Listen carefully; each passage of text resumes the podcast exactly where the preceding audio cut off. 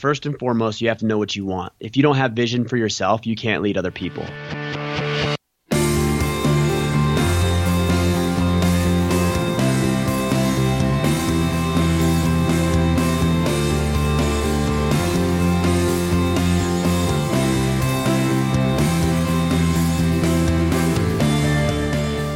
Everybody. Welcome to the Squadroom, the podcast devoted to creating and optimizing, and most importantly, maintaining a healthy and fulfilling life for first responders all around the world. I'm your host, Garrett Tesla.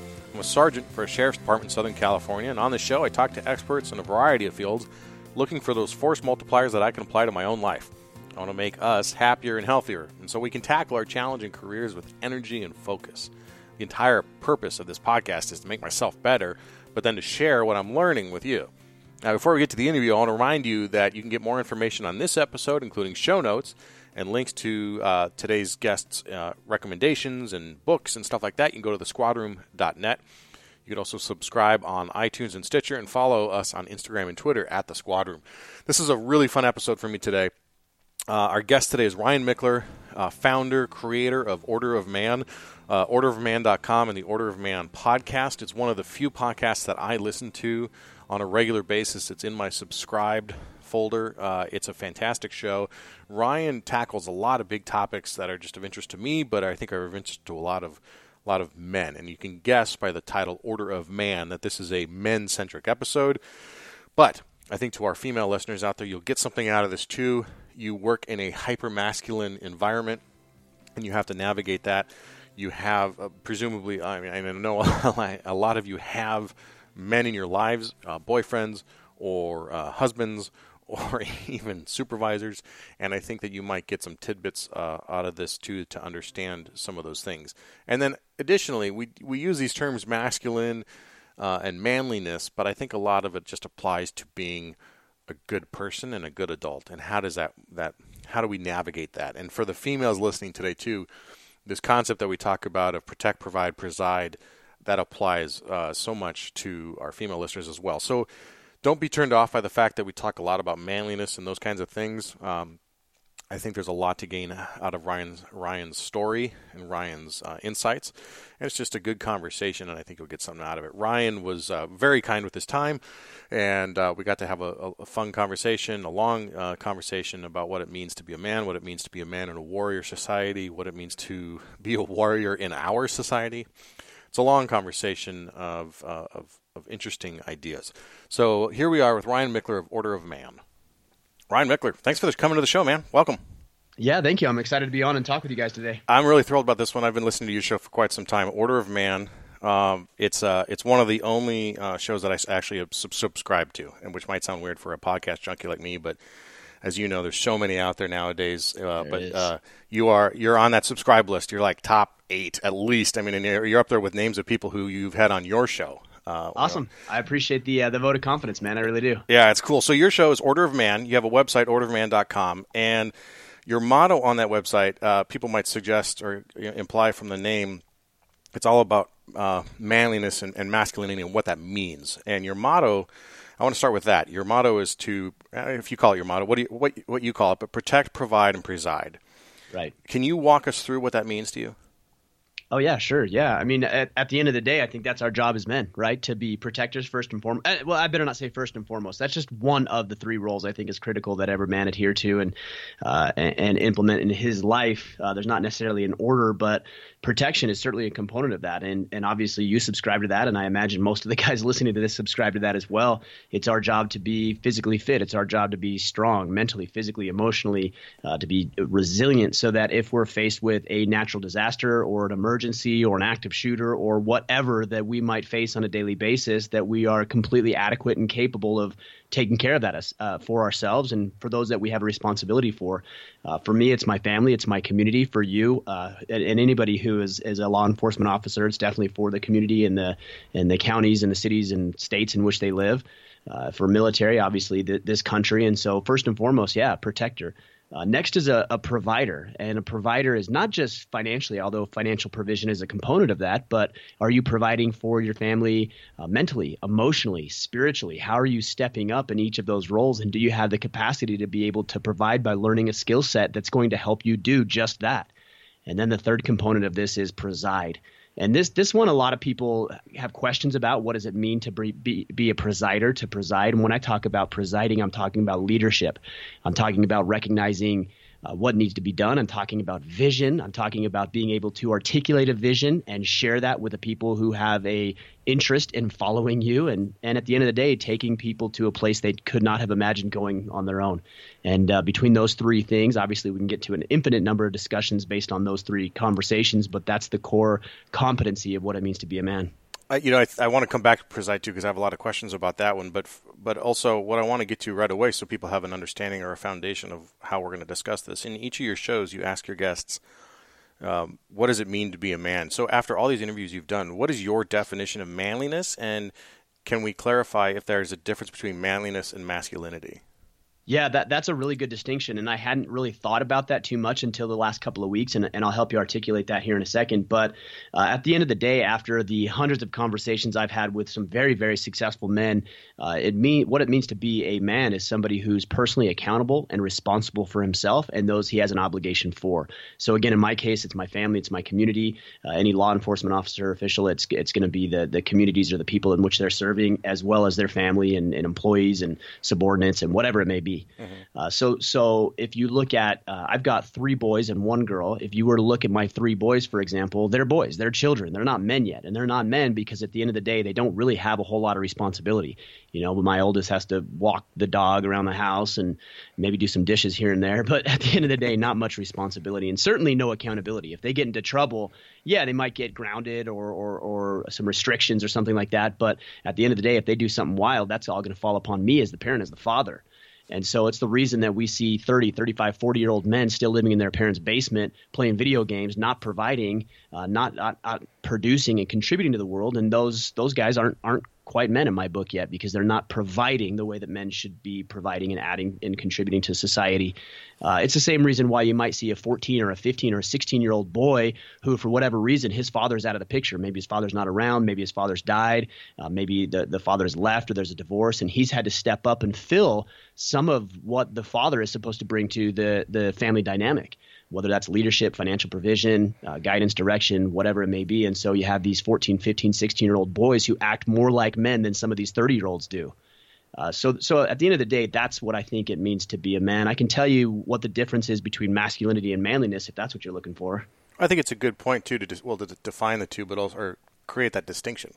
Sure. Yeah. So I had uh, Brett McKay. I'm, I'm, sure if you listen to my show, you probably know who that is. He's the founder of Art of Manliness, mm-hmm. and he was on my podcast uh, a couple of weeks ago as of this recording. Mm-hmm. And he made a very good distinction between the two. And I'm just going to steal what he had to say because I liked it so much.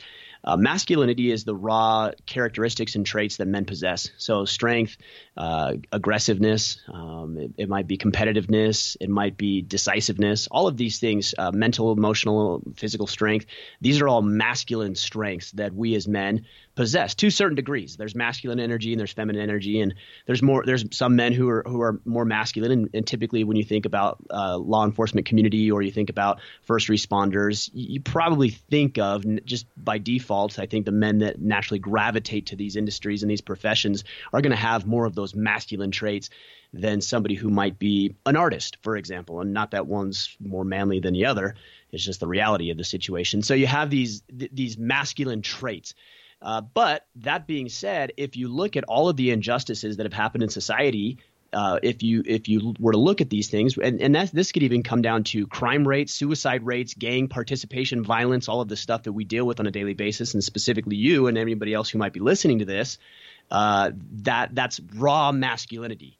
Mm-hmm. These are those traits that have not been in check and and so these boys who grow up on the streets and grow up around violence and grow up with broken homes and and are initiated into these gangs and whatever else they might be dealing with or mental uh, disorders or or depression or whatever uh, have these masculine characteristics, but it has not been funneled. It has not been harnessed in order to produce and contribute to society. And so, manliness, on the other hand, is taking this masculine energy and these masculine traits and harnessing them uh, through education, through intentionality, through uh, the, the application of, of good and just and right, and producing and giving back more than what you're taking from society. And so what we see a lot is we see this masculine energy running around unchecked because less and less men are stepping up in their homes and stepping up in their communities to help these young boys channel that masculinity into what we would refer to as manliness. You know, I see a parallel or a metaphor maybe there to to firearms training, and that if you're uh, carrying around an AR-15 that you're unfamiliar with and you don't have a target that you're that you're aiming at, and you don't have the discipline of uh, a trigger finger and that sort of stuff, you're dangerous, right? Course, and you're walking around. But if you zero in on a target and you discipline yourself and you teach yourself how to funnel the energy of that bullet of that rifle towards an objective that's positive, i.e., a target, then then you then you are a force force multiplier there. And, well, and the other side, yes, I like where you're going with the analogy, but the one thing that we have to be very clear about is I don't think it's it's it's uh, anybody has the capacity to teach themselves everything they might learn because you don't know what you don't know. I just got done coaching my two oldest boys' baseball teams, for example, and I feel like it's my moral obligation as a man to step up and teach these boys how to operate in life through the game of baseball and football and all the other sports that we play. Mm-hmm. But they can't teach themselves the sport. They have to learn that from somewhere, mm-hmm. which is why it's so critical that fathers really be present and engaged fathers, why men need to step up into local uh, politics, why we need to lead, why we need to coach, why we need to volunteer, uh, serve in the schools, be on the PTA, do everything that we can to help teach these young boys what it means to be a man. So I think you bring up an interesting point then about the idea that of coaching because there's a big thing of the theme of the show is that everybody needs a coach. You know, you need mm-hmm. somebody who, in your corner. You call them a mentor, you can call them a coach, but even as grown-ups, right? As adult males, I'm turning 40 this year, and I'm searching for. I'm constantly searching for mentors, people who can help me level up, that sort of stuff.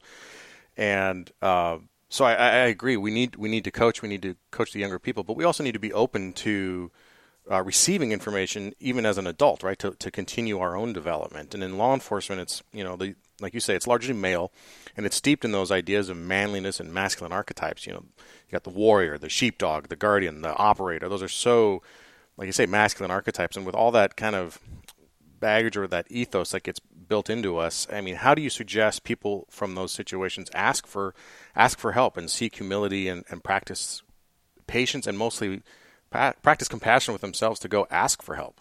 Yeah, this is really hard. This is really difficult, specifically for men and those men who are required to know a lot, to be decisive, to show aggression, to, uh, in a way, specifically in your industry, to channel and maybe even hide some of that emotion or vulnerability because that puts your life on the line if I were to be vulnerable, the odds of me running across a situation where I have to fight for my life is significantly lower than a law enforcement officer who is dealing with a uh, domestic disturbance uh, call or something like that, right? Mm-hmm. So you, as a law enforcement official officer, are required to be strong and to show strength and be very, very careful of showing any type of weakness and vulnerability because that exposes you to a potential situation or somebody you might be trying to protect.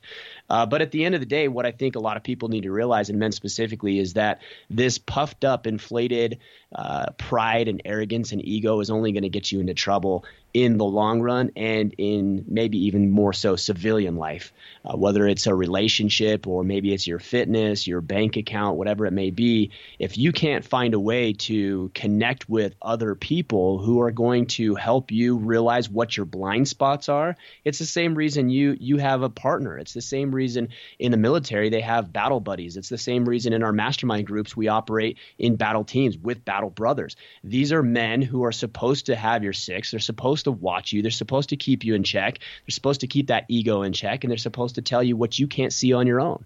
So I think for you specifically in your in your profession, uh, I think it's probably very good for you to find somebody who also is in law enforcement because they recognize uh, when to be vulnerable and when it's probably not a good decision for you to be vulnerable. I would not be having the same type of conversation if I, I was talking about any other civilian, uh, just because of the nature of your work. It's so that is so hard. It's such a challenge, and and being able to to take that vest off at the end of the day, figuratively and literally, you know, and and transition to to that role of, of being open, right? You know, sure. to, to those things. It, it's one of the thing, hardest things we do, and I think as a result, a lot of men suffer. Uh, I was on a phone call uh, with another guest, uh, former SEAL, uh, retired SEAL, uh, right before we started about uh, you know a future episode, and we were talking about how a lot of guys are just suffering as a result. And I know this because I get these emails from people, and I and I get the texts and the messages of, from guys who are really suffering through, you know, poor health or a failing marriage, uh, you know, a bitter divorce. Divorce rates are, you know, sky high for us, and high stress, as you mentioned, and all the things that come with it, weight gain, PTSD, etc. And I think your story, and one of the real reasons I wanted to have you on, was because you have your own story of hitting your own rock bottom and struggling through that. And I wanted, I was hoping you could tell that story so this audience understands that you know you as a as a veteran and and and you as a man, you have your own story of this. This isn't just coming to you, uh, you know, sitting sitting at your desk and realizing this. You had to go through something. Sure. Can you tell us about that? Yeah, I mean, I went through a lot. Like, if we were to go through all the things that I went through, it started when I was three years old. My dad left; he was out of the picture, and and my mom and, and him went through a divorce, and I didn't really have a good father figure growing up. Yeah, I had a couple of stepfathers come into my life who were not great examples. One was an alcoholic; he wasn't ever abusive, but just wasn't present as a father. Uh, the other one was verbally and emotionally abusive, and so I looked around and I saw these men in my life, and and and quite honestly, I just didn't have that role model growing up. And for a lot of years, I floundered. I floundered in high school. I floundered my, during my college years. I even floundered to some degree while I was in the military.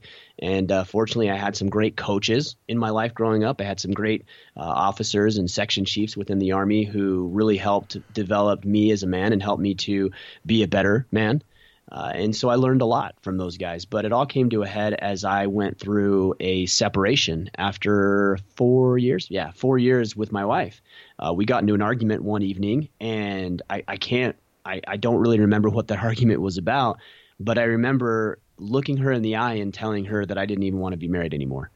And she agreed with me. And the next morning, she left. And you know, for a long time, I blamed her. Like, how could she do this to me?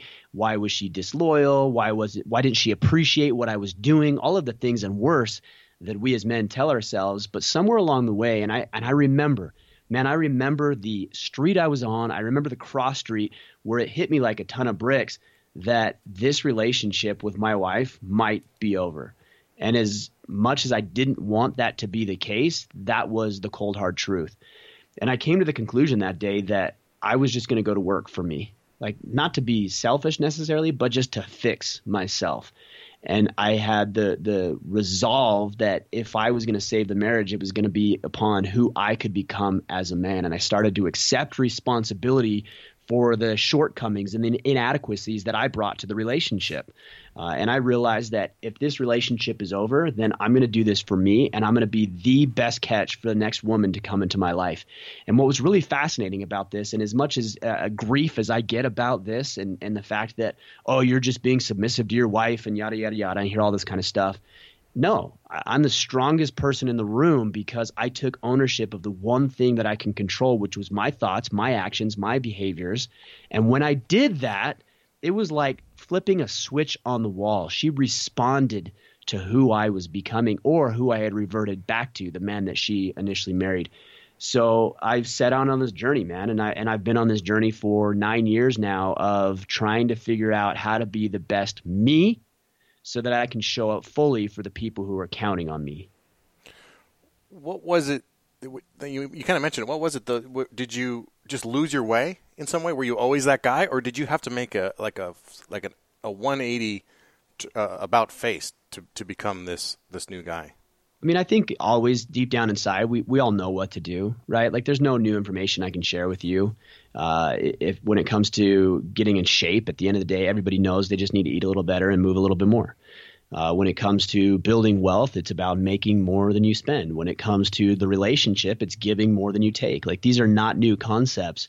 Uh, but yeah, I had lost my way. I had gotten, gotten so involved with working and, and and consumed with the grind and the minutia and and I lost track of my priorities and I started to take out my inadequacies within the business and my lack of being able to grow my financial planning practice at the time I took that out on her and when we had disagreements and we had things that we argued about I didn't know how to have an adult conversation with her because I had never learned that and I can say that that's my father's responsibility for not being around or this person's responsibility for not sharing with me or the military's responsibility for not training me how to communicate when we got back from Iraq. I mean, I could I could blame anybody and everyone. Mm-hmm. But at the end of the day, it was it was my fault, man. Like it, it truly was. And a lot of people will hear that and say, "Well, but you know, it takes two to tango," and she probably had. And you know what? Yeah, there's truth to that. She had some things to work on as well, but I can't control her. I can't control what she does or doesn't do or how she thinks or what she behaves. She she's got to do that on her own. And so why not just focus on me? And so as I began to develop and, and mature in a way and grow some patience and learn how to communicate and learn how to be assertive in the feelings and the things that I was feeling in my life and be able to communicate those with her. I got my health in check. I got my finances back in order. Like all of this stuff, I just started taking care of. And uh, there was just something that changes in your soul, and people recognize when that happens and they want to be part of you. Uh, when it comes to relationships, specifically a romantic relationship, I think the best thing that you can do for your, and I'm just talking with men because that's what I do every day, and this probably applies to women as well, is be in a position where you want your spouse in your life, but you don't necessarily need that person in your life. And I know that sounds really, really weird almost and kind of counterintuitive, but if you're so needy and so involved in the center of your universe as your significant other, uh, I think you're doing yourself and you're doing them an injustice because you can't bring your own energy to the relationship and you're asking that person to be the man, to be the woman, to bring the masculine energy, to bring the feminine energy, and uh, she or he is is going to get burnt out at some point. Yeah, you're just describing codependency, really. I mean, that, that exactly. never works out well, right? Exactly. So, so, what are some of the steps you, you took? So, you know, you're, you're looking at, like, you just touched on what my current mantra is right now, which is control what you can control, mm. you know, and put aside the things that, that you have no effect on or you can't affect on. So, what are some of the things that you looked at and said, okay, you know, this is how I'm going to do it? I mean, you, nothing can happen overnight and nothing, uh, you know, but you have to make that first step. What were some of the things that you implemented? Towards these goals? And do you have a, a, routine or a morning practice now as a result, or what do you do to stick to it? Yeah. So what I started to do was to find other people to go back to your coaching point that you made earlier is to find other people who are having success in their life in the elements I knew I needed to have success in. So for me it was my business. So I looked around in the office and I recognized that there was two producers who were always and constantly producing. And so I reached out to them, "Hey, can I have lunch with you? Can you show me what you're doing? Can you share me with me how you're building this business?" And they were more than happy to do that. Uh, I started to get my my health back in check. I went to a gym. Uh, I started working out. I started researching that stuff. I started listening to podcasts and blogs and CDs. I think it was more CDs at that point than podcasts. Uh, and, and, and, reading books, a great book, As a Man Thinketh. I love that book. That's one of my favorite books of all time. Uh, and I and I started to learn how to communicate more effectively. The assertiveness workbook is a great little workbook to help somebody be more of an assertive communicator, which would be great in your line of work and uh, and these are the changes that I started making. And through this, I developed a daily plan that I personally use, that I go through every morning. To your point, what does my routine look like? I use. Are you familiar with Hal Elrod? Oh yeah, absolutely.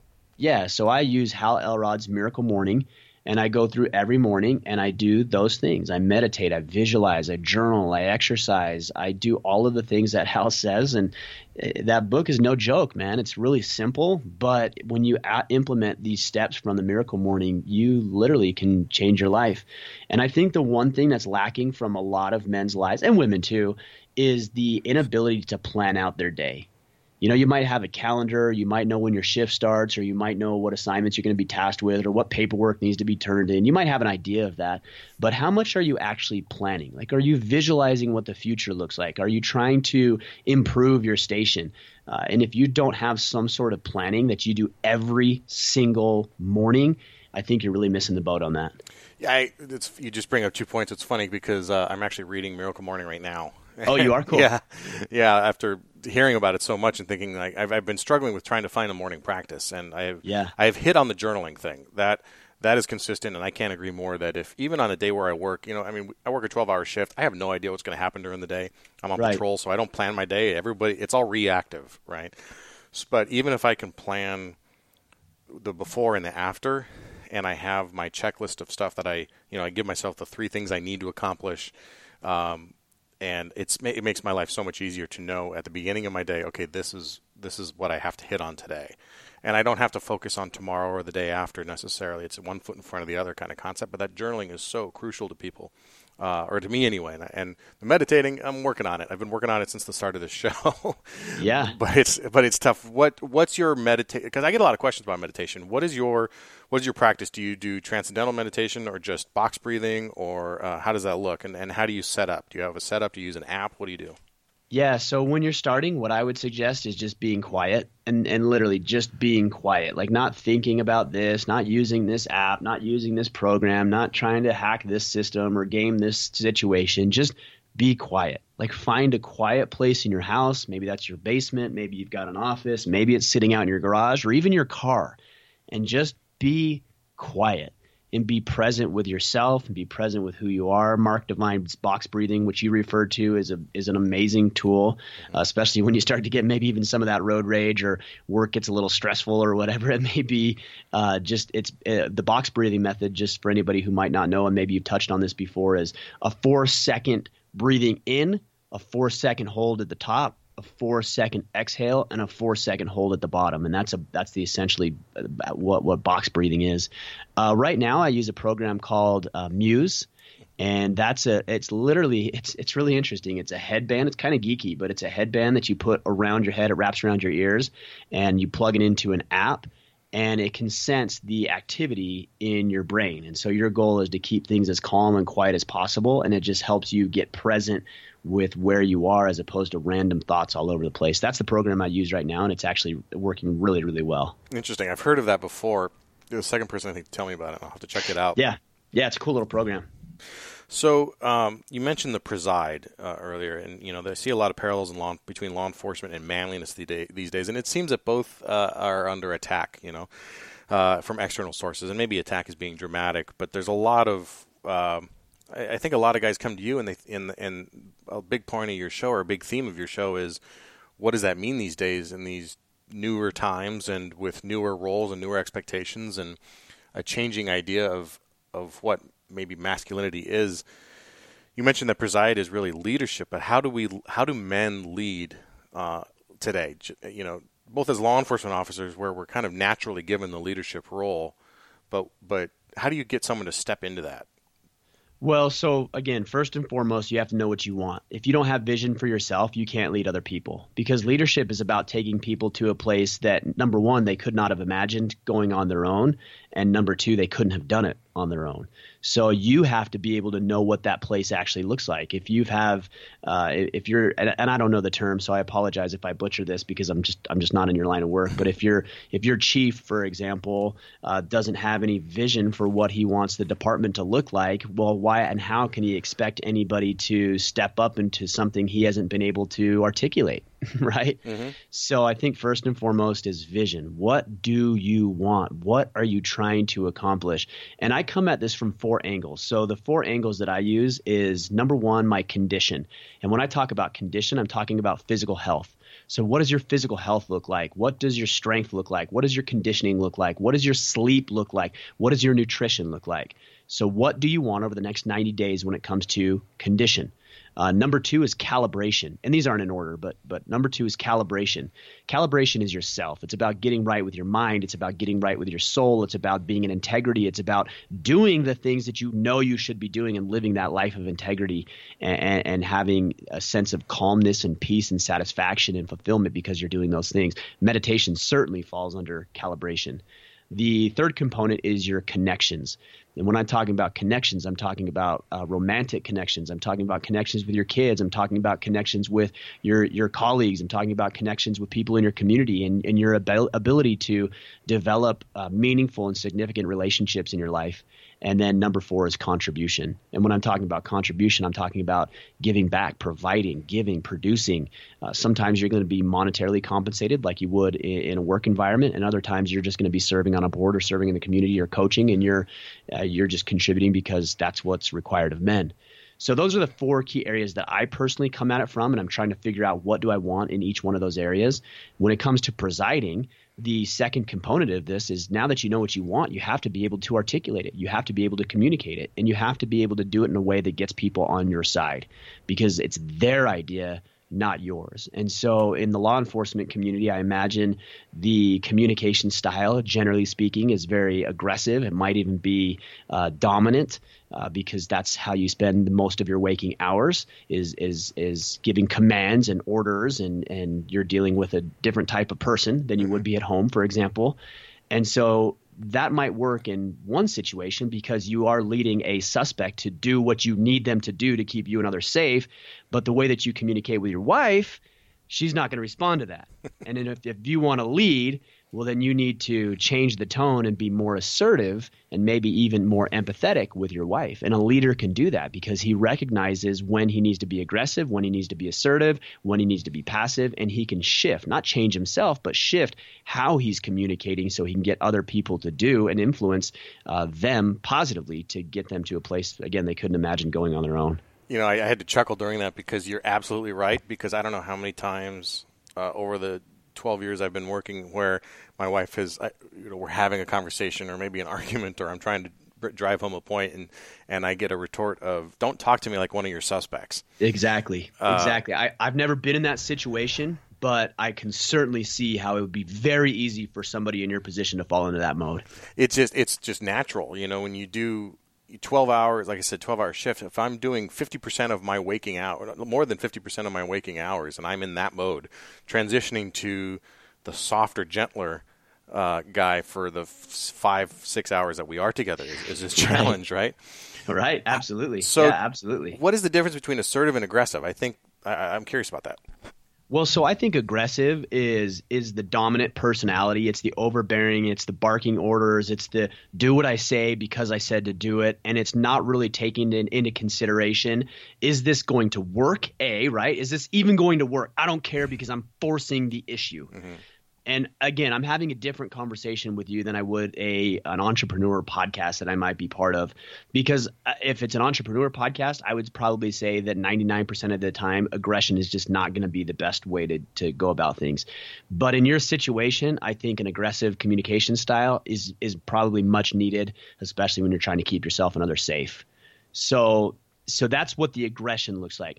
Assertive is knowing what you want to get done and then communicating it and articulating it in the best way possible in order for that to get done. But it also takes into consideration your own uh, objectives and and what you're feeling and what you're thinking and it takes into consideration what the other person might be experiencing or thinking which actually would probably serve you very well when you're dealing with a suspect as well because even though you might have to do this differently and so let me back up. Assertiveness can mold and shift because you can be more dominant, you can bark out orders or make commands and still be an assertive person if that's what the situation calls for. Does that make sense? Sure, yeah. And so an assertive communicator takes into consideration what am I trying to accomplish and what is the best way for me to communicate in order to make this happen the most effectively. I, I like that, and I like the distinction on assertiveness because you think assertive is I, I tend to think of assertive as selfish, but not in this context. And well, it might be. I mean, there might be, and there's nothing wrong with that, right? Like there, it might be selfish for you to want to subdue a suspect because you don't want to get injured or put anybody else at injury. Sure. Uh, that that's that could be considered selfish, but it's also the right move at the time there's nothing wrong with being selfish. I think the world has has made this a bad a bad word. But mm-hmm. when selfishness comes at the expense of other people, that's where it becomes a problem. And that's not necessarily selfishness. That's maybe something entirely different altogether. Well, that's a fair point. I think. Uh, yeah, I, th- I think you're absolutely right. You can be selfish, and I think it's important sometimes to. It is important to be selfish. I tell my wife sometimes, you know, go. It's okay to go to the gym. The kids the kids can do without you for an hour. I can, you know, I can handle it. You need to go take care of yourself and spend some me time uh, doing those sorts of things. And she feels like she's being selfish going to the gym, and uh, you know, I, or I feel like that sometimes as well. But we got to take care of ourselves before we can take care of anyone else. I'm sure you agree with that. Right. And and if you don't go into the gym, how do you respond and how do you show up in your work and how do you show up in your relationship? So the best move at the time, like for example, I know that if I don't go to the gym in the morning and quite honestly, I mean to be frank with you, I didn't go to the gym this morning. And I can feel it, man. I was sluggish this morning. I didn't want to get started and it took me a long time to get going. And so I recognize excuse me, I recognize uh, when when I'm I'm not doing what I know I should be doing and I'm not nearly as effective in my business. I'm not nearly as assertive in my communication responsibilities with my my family. And so yeah, for me to take an hour to be selfish so that I can come back with a full cup and be able to give and provide and pour into other people is critical. Is that a is that something you had to convince your family about or do, are they on board with that or have they always been on board with that? Well, with my wife, she had to convince me. And what I mean by that is she recognizes as a man when I am needing something, and that something might just be physical activity, right? Mm-hmm. And so she'll recognize that. My my buddies will be playing basketball, and she'll be like, "Just go play. Like, get out of here. I don't even want you here right now. Just go play, get some time in, and, and then come back to the family." I, I'm fortunate because I know not every wife might be quite as supportive as that. Uh, and if that's the case, then you're going to have to be assertive in your communication and saying, "Look, hon, I I appreciate that you want to be together tonight, and I want to be with you. But if we're going to be together tonight or tomorrow or even this weekend for our date that we've got planned, I need to figure out a way to provide some energy to the relationship. I hope you can understand that. Can we talk about what this might look like? Because maybe working out in the afternoon or after your shift is over doesn't work for her." And you signed on the dotted line and you said, We're in this together when you said, I do. So if that's the case, then you might need to adjust your plan and say, hey, look, afternoon workouts don't work. Morning workouts, however, however, work well with a family dynamic, and you guys agree upon that together. Uh, with my kids, quite honestly, they don't get to decide. They, it's it's my life. I, am the parent. I've got to do what's in the best interest of them and what's in the best interest of my family and me. And so they don't get a vote when it comes to when Dad's going to work out and the boundaries that I set. I've just got to do what's right by my family and make those decisions and be an honorable father. And kind of flipping that a little bit, I think you'll understand this from your time in the military and your time in the army. Is you know, t- law enforcement is very much uh, it's a it's a two parent job, and I tell my my listeners this pr- pretty frequently that you know you're you're you're for those of the, for the listeners that are men, but also it applies for the listeners here that are females and they're they they have a male spouse or whatever. You know, if you've got especially if you've got kids, this is a two parent career. You know, mm-hmm. I, when I'm gone, when I'm on night shift three or four days a week, my wife is a single parent, and right. she's got no choice in that. She can't just you know pretend like she doesn't have kids for four days a week. She's in it sure. because of my career, and, and there's a parallel there to the military, right? You're on deployment. Your your wife is a single mother for however long that you're gone. What um, what do you do in that protect, provide, preside to give that energy to the, to your spouse? Well, hopefully you've stored up enough uh, enough energy that she can last that amount of time, right? I mean, that's that's because think about this as a bank account and and the more that you deposit into this relationship bank account the more that you can withdraw.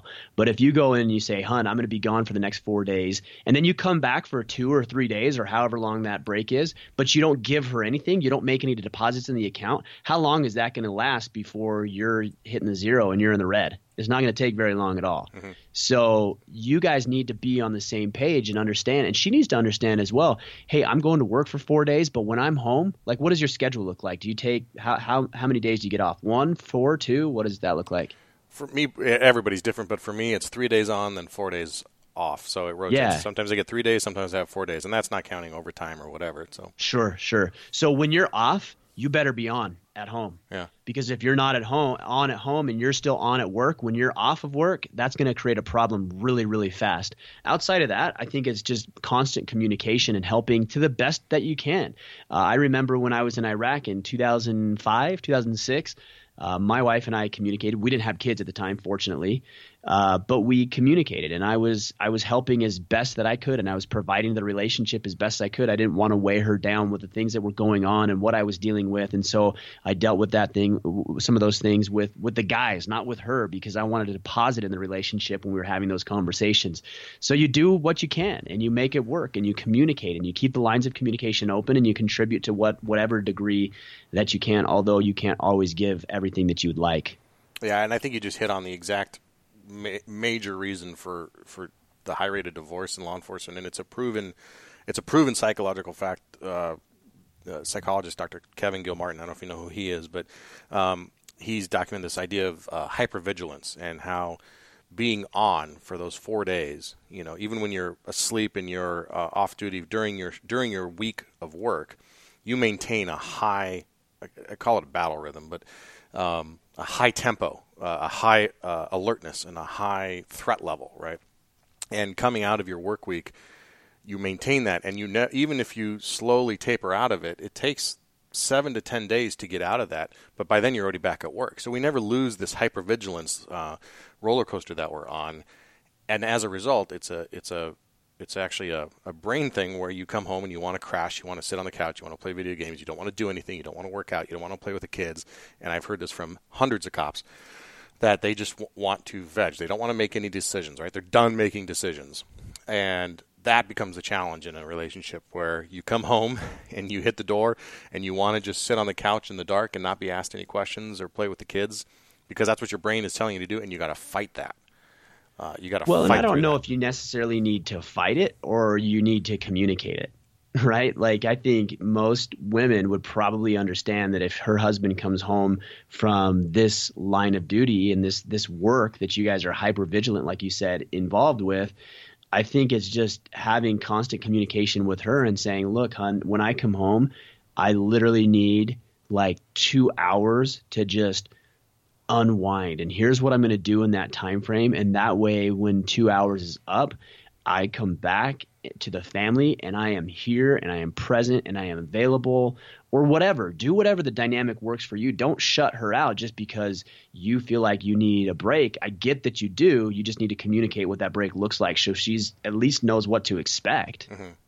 well i think yeah i mean I, what i mean by fight it is you need to acknowledge it. You need to acknowledge that this is sure. where your body is physiologically going and by acknowledging it you can maybe move through it a little easier. And of course yeah communication with with him. I mean i came home from my my yesterday was my friday right? It was a long day.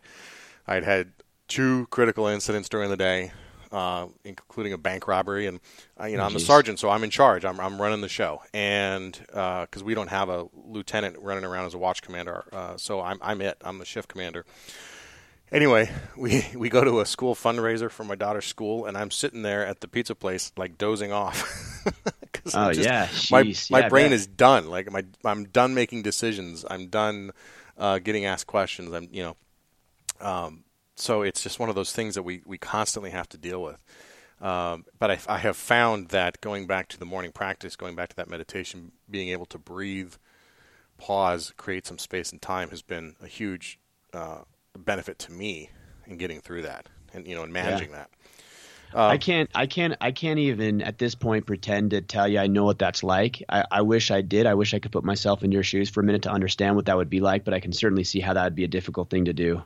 Well, you're welcome to come on a ride along anytime you're uh, in Southern California. I would be actually really interested in that. I think that'd be uh, an eye opening experience for me.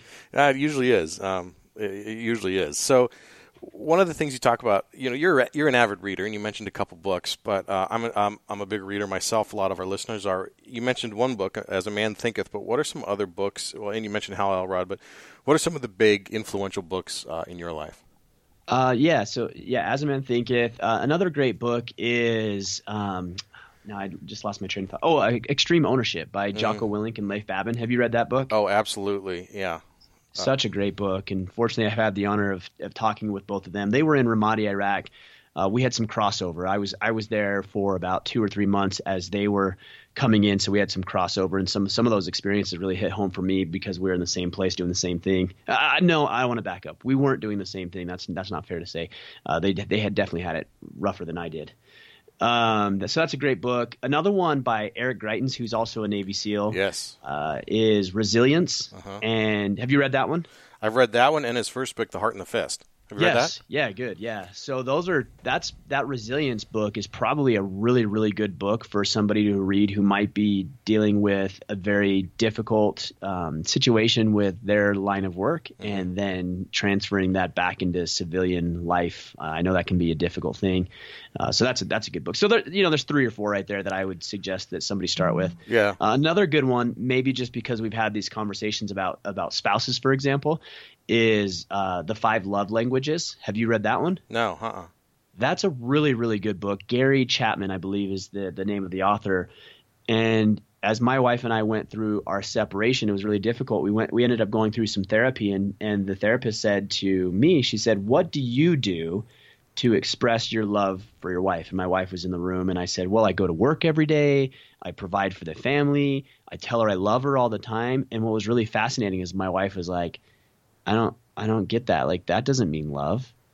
And I'm like, What? What are you, what are you talking about? And the therapist said, Well, what do you do to my wife to express your love to your husband? And she said, Well, I keep the house clean. I, I raise our son. And I'm like, well, that's kind of like the job. Like, that doesn't really mean you love me. And so, what's really interesting is we all speak a different language when it comes to how we receive love. And and there's five of them, and I, and I probably won't be able to articulate all of them. But one is words of affirmation, one is physical touch, another one is gifts, uh, another I, I can't remember. Those are the three that I know of right offhand. And my wife and I speak different love languages. So when I was articulating love by saying I love you, guess whose love language that was? That's mine. My love language is words of affirmation, and hers is gifts and physical attention.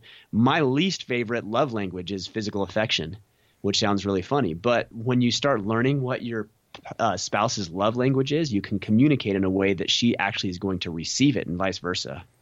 Interesting. Yeah, it's I'll it's a that out. fascinating. Yeah, it's a fascinating. I'd recommend that book all the time, especially for anybody who might be having relationship issues.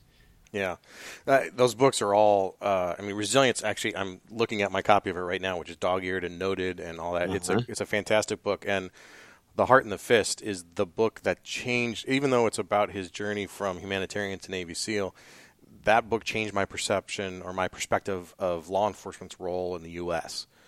Uh, Yeah. how you know for people who haven't read it, he, he, he was a U.S. Navy SEAL who was a humanitarian. He was a Rhodes Scholar. He went to Duke and then he went to Oxford. And then he uh, was offered a, a job as a professor at Oxford and he turned it down to go uh, try and become a Navy SEAL, which he accomplished. Um, he's now the governor of Missouri. Yep, yep. Um, Interesting man for sure. Super interesting man. I've, I've, I tried to have him on the show about a year ago, and they said we, we love the idea of the show, but just not right now. We're, we're running for governor. I Oh said, yeah, okay, I did well, the same thing, and I got the same response. so I think they just had the same response going around. I said, fair enough. I can understand. That's the best excuse I've heard yet. So, um, but you know, it's this idea of the heart and the fist. You need both, and you need to. And I think that speaks to manliness as well. You need to both. You can't just have the fist of masculinity. You need the heart uh, as you know to go with it. Fantastic Well, I book. think this goes back to that distinction between masculinity and manliness, right?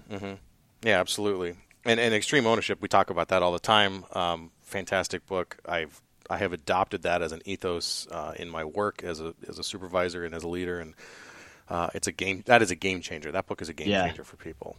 Yep, absolutely. So you know, going back to some of this idea, you know, a big conversation right now happening in, in law enforcement, and then I think in the uh, in the areas around law enforcement um, or first responders, um, especially with younger people, is this idea of the warrior archetype, right?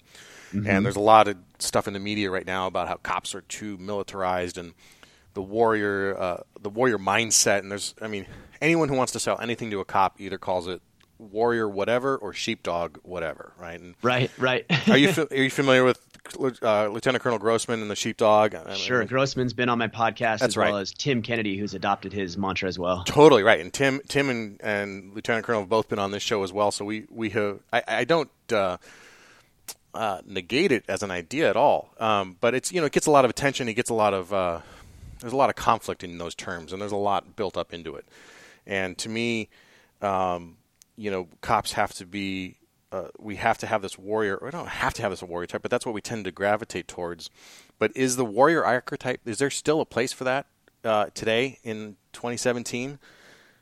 Yeah, I mean, you, you're you're a prime example of that, right? I mean, there's always going to be evil in the world, there's always going to be wrong, and there's always going to be injustice, and unless we have those warriors to take care of that, uh, the world's going to become an even more dangerous place than it is right now. I think there's a, a, need for that. I, I really do. Um, there's another good book. Well, let, it sounds like you were going to say something, so I'll let you well, say that, and then I'll give you another book recommendation. Well, I guess my, maybe I'm not making, I'm not thinking my thought all the way out, but you know, a lot of people say we shouldn't be warriors, we should be guardians, and I don't know if there's even a distinction really right there. And are you familiar with the Warrior Ethos by Steven Pressfield? Uh, I have not read that, although I've read a couple of his other books. Very, yeah, um, easy read, but it's all it's a, it's a lot of stories about you know just what it meant to be a warrior. And in that sense, I think the warrior ethos or the warrior archetype is absolutely appropriate. But um, it seems to me that a lot of the warrior stuff, that word gets when it gets thrown around, it gets tied up with the idea of again masculinity, not manliness. And if we can if we can move the idea of the warrior to that idea that we talked about of what a man is, not what masculinity is, I think that's where we achieve our success in law enforcement as a, and as men who are looking to protect. Well, so here's here's my thought on the thing is all of us are salesmen to some degree, right? We're all selling something, whether we're selling ourselves to the department, we're selling ourselves to even a suspect who we want to comply with our orders, to our spouses, to our children. We're all selling something. The problem, though, with sales, and there's nothing wrong inherently with, with being a salesman, but the problem is we also have this other component, which is marketing. And because there's this component of marketing, when marketers get a hold of a word, they end up completely dismantling and changing the, the meaning of a word. So at the end of the day, here's, here's what I'm getting at call it whatever you want but we whether it's guardian sentinel warrior whatever soldier call it whatever you want i think it's important that men that we do have protectors, that we do have these guardians, that we do have these these men who are willing to take the masculinity and in a way really latch on to and live a life as a warrior because that's what's required of him.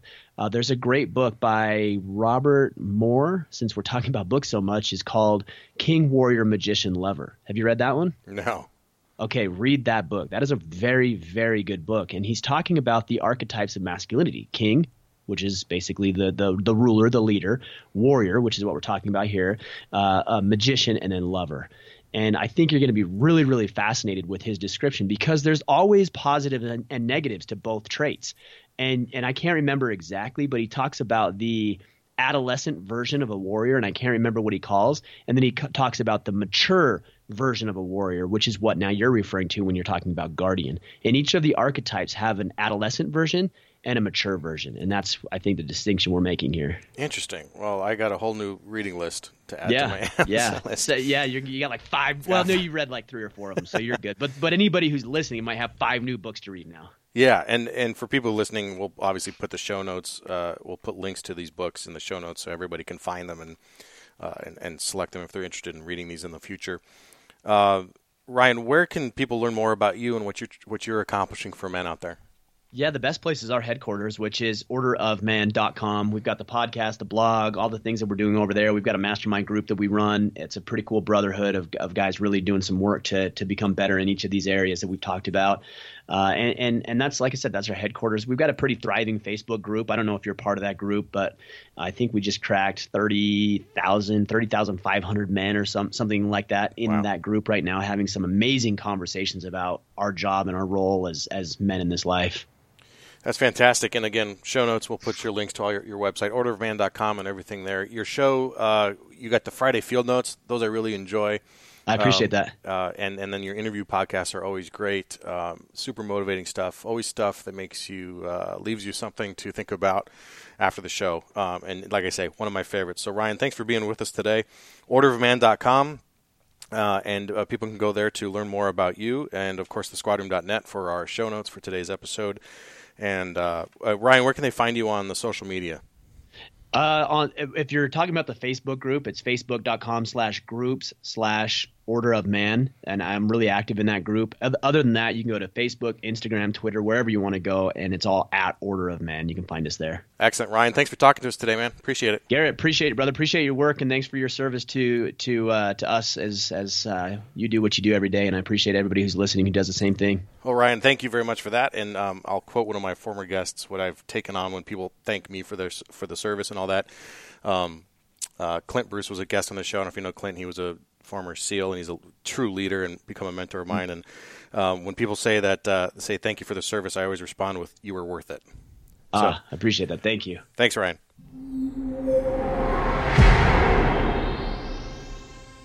All right, thanks for listening to this episode of the Squad Room. If you like what you heard today and if you got something out of this conversation with Ryan, please consider leaving a review on iTunes. I read each of them and it really helps spread the word of the show. Uh, of course, also let Ryan know that you heard about him on the show. If you haven't heard about him before, give him a shout at Order of Man and um, let him know that you heard him here. If you heard something on today's show that you know a friend or a loved one needs to hear, please tell them about the show. You can go to thesquadroom.net and email this episode directly to them. You can grab their phone out of their hand and subscribe to the show right from their podcast app on their phone. Now, to keep up to date with the Squad Room, you can text the Squad Room, all one word, to 44222 to get signed up for a mailing list directly from your phone. Again, that's the Squad Room, all one word, 44222. Text that number and you'll get signed up for our mailing list. You can also follow me on Instagram and Twitter at the Squad Room and on Facebook. Our job is tough, tougher than anything we can put into a few words an hour or an hour long conversation here, but if you want to reach out, start a conversation, ask a question, share an opinion, reach me at Garrett, two R's, two T's, Garrett at thesquadroom.net. Lastly, I want to tell you that this episode is brought to you by Audible.com with over 180,000 titles in their inventory. Audible has hundreds of audiobooks that apply to us. If it's a slow shift or a long commute, audiobooks are a great way to continue your education. And today we got uh, five, six books from, from Ryan that I recommended that you can uh, get on audible.com. Again, audibletrial.com forward slash the squad room to get your free 30 day trial. Uh, and you can get a free book of your choice, free 30 day trial, and you help support the show. Now, until next time, take care of each other and stay safe.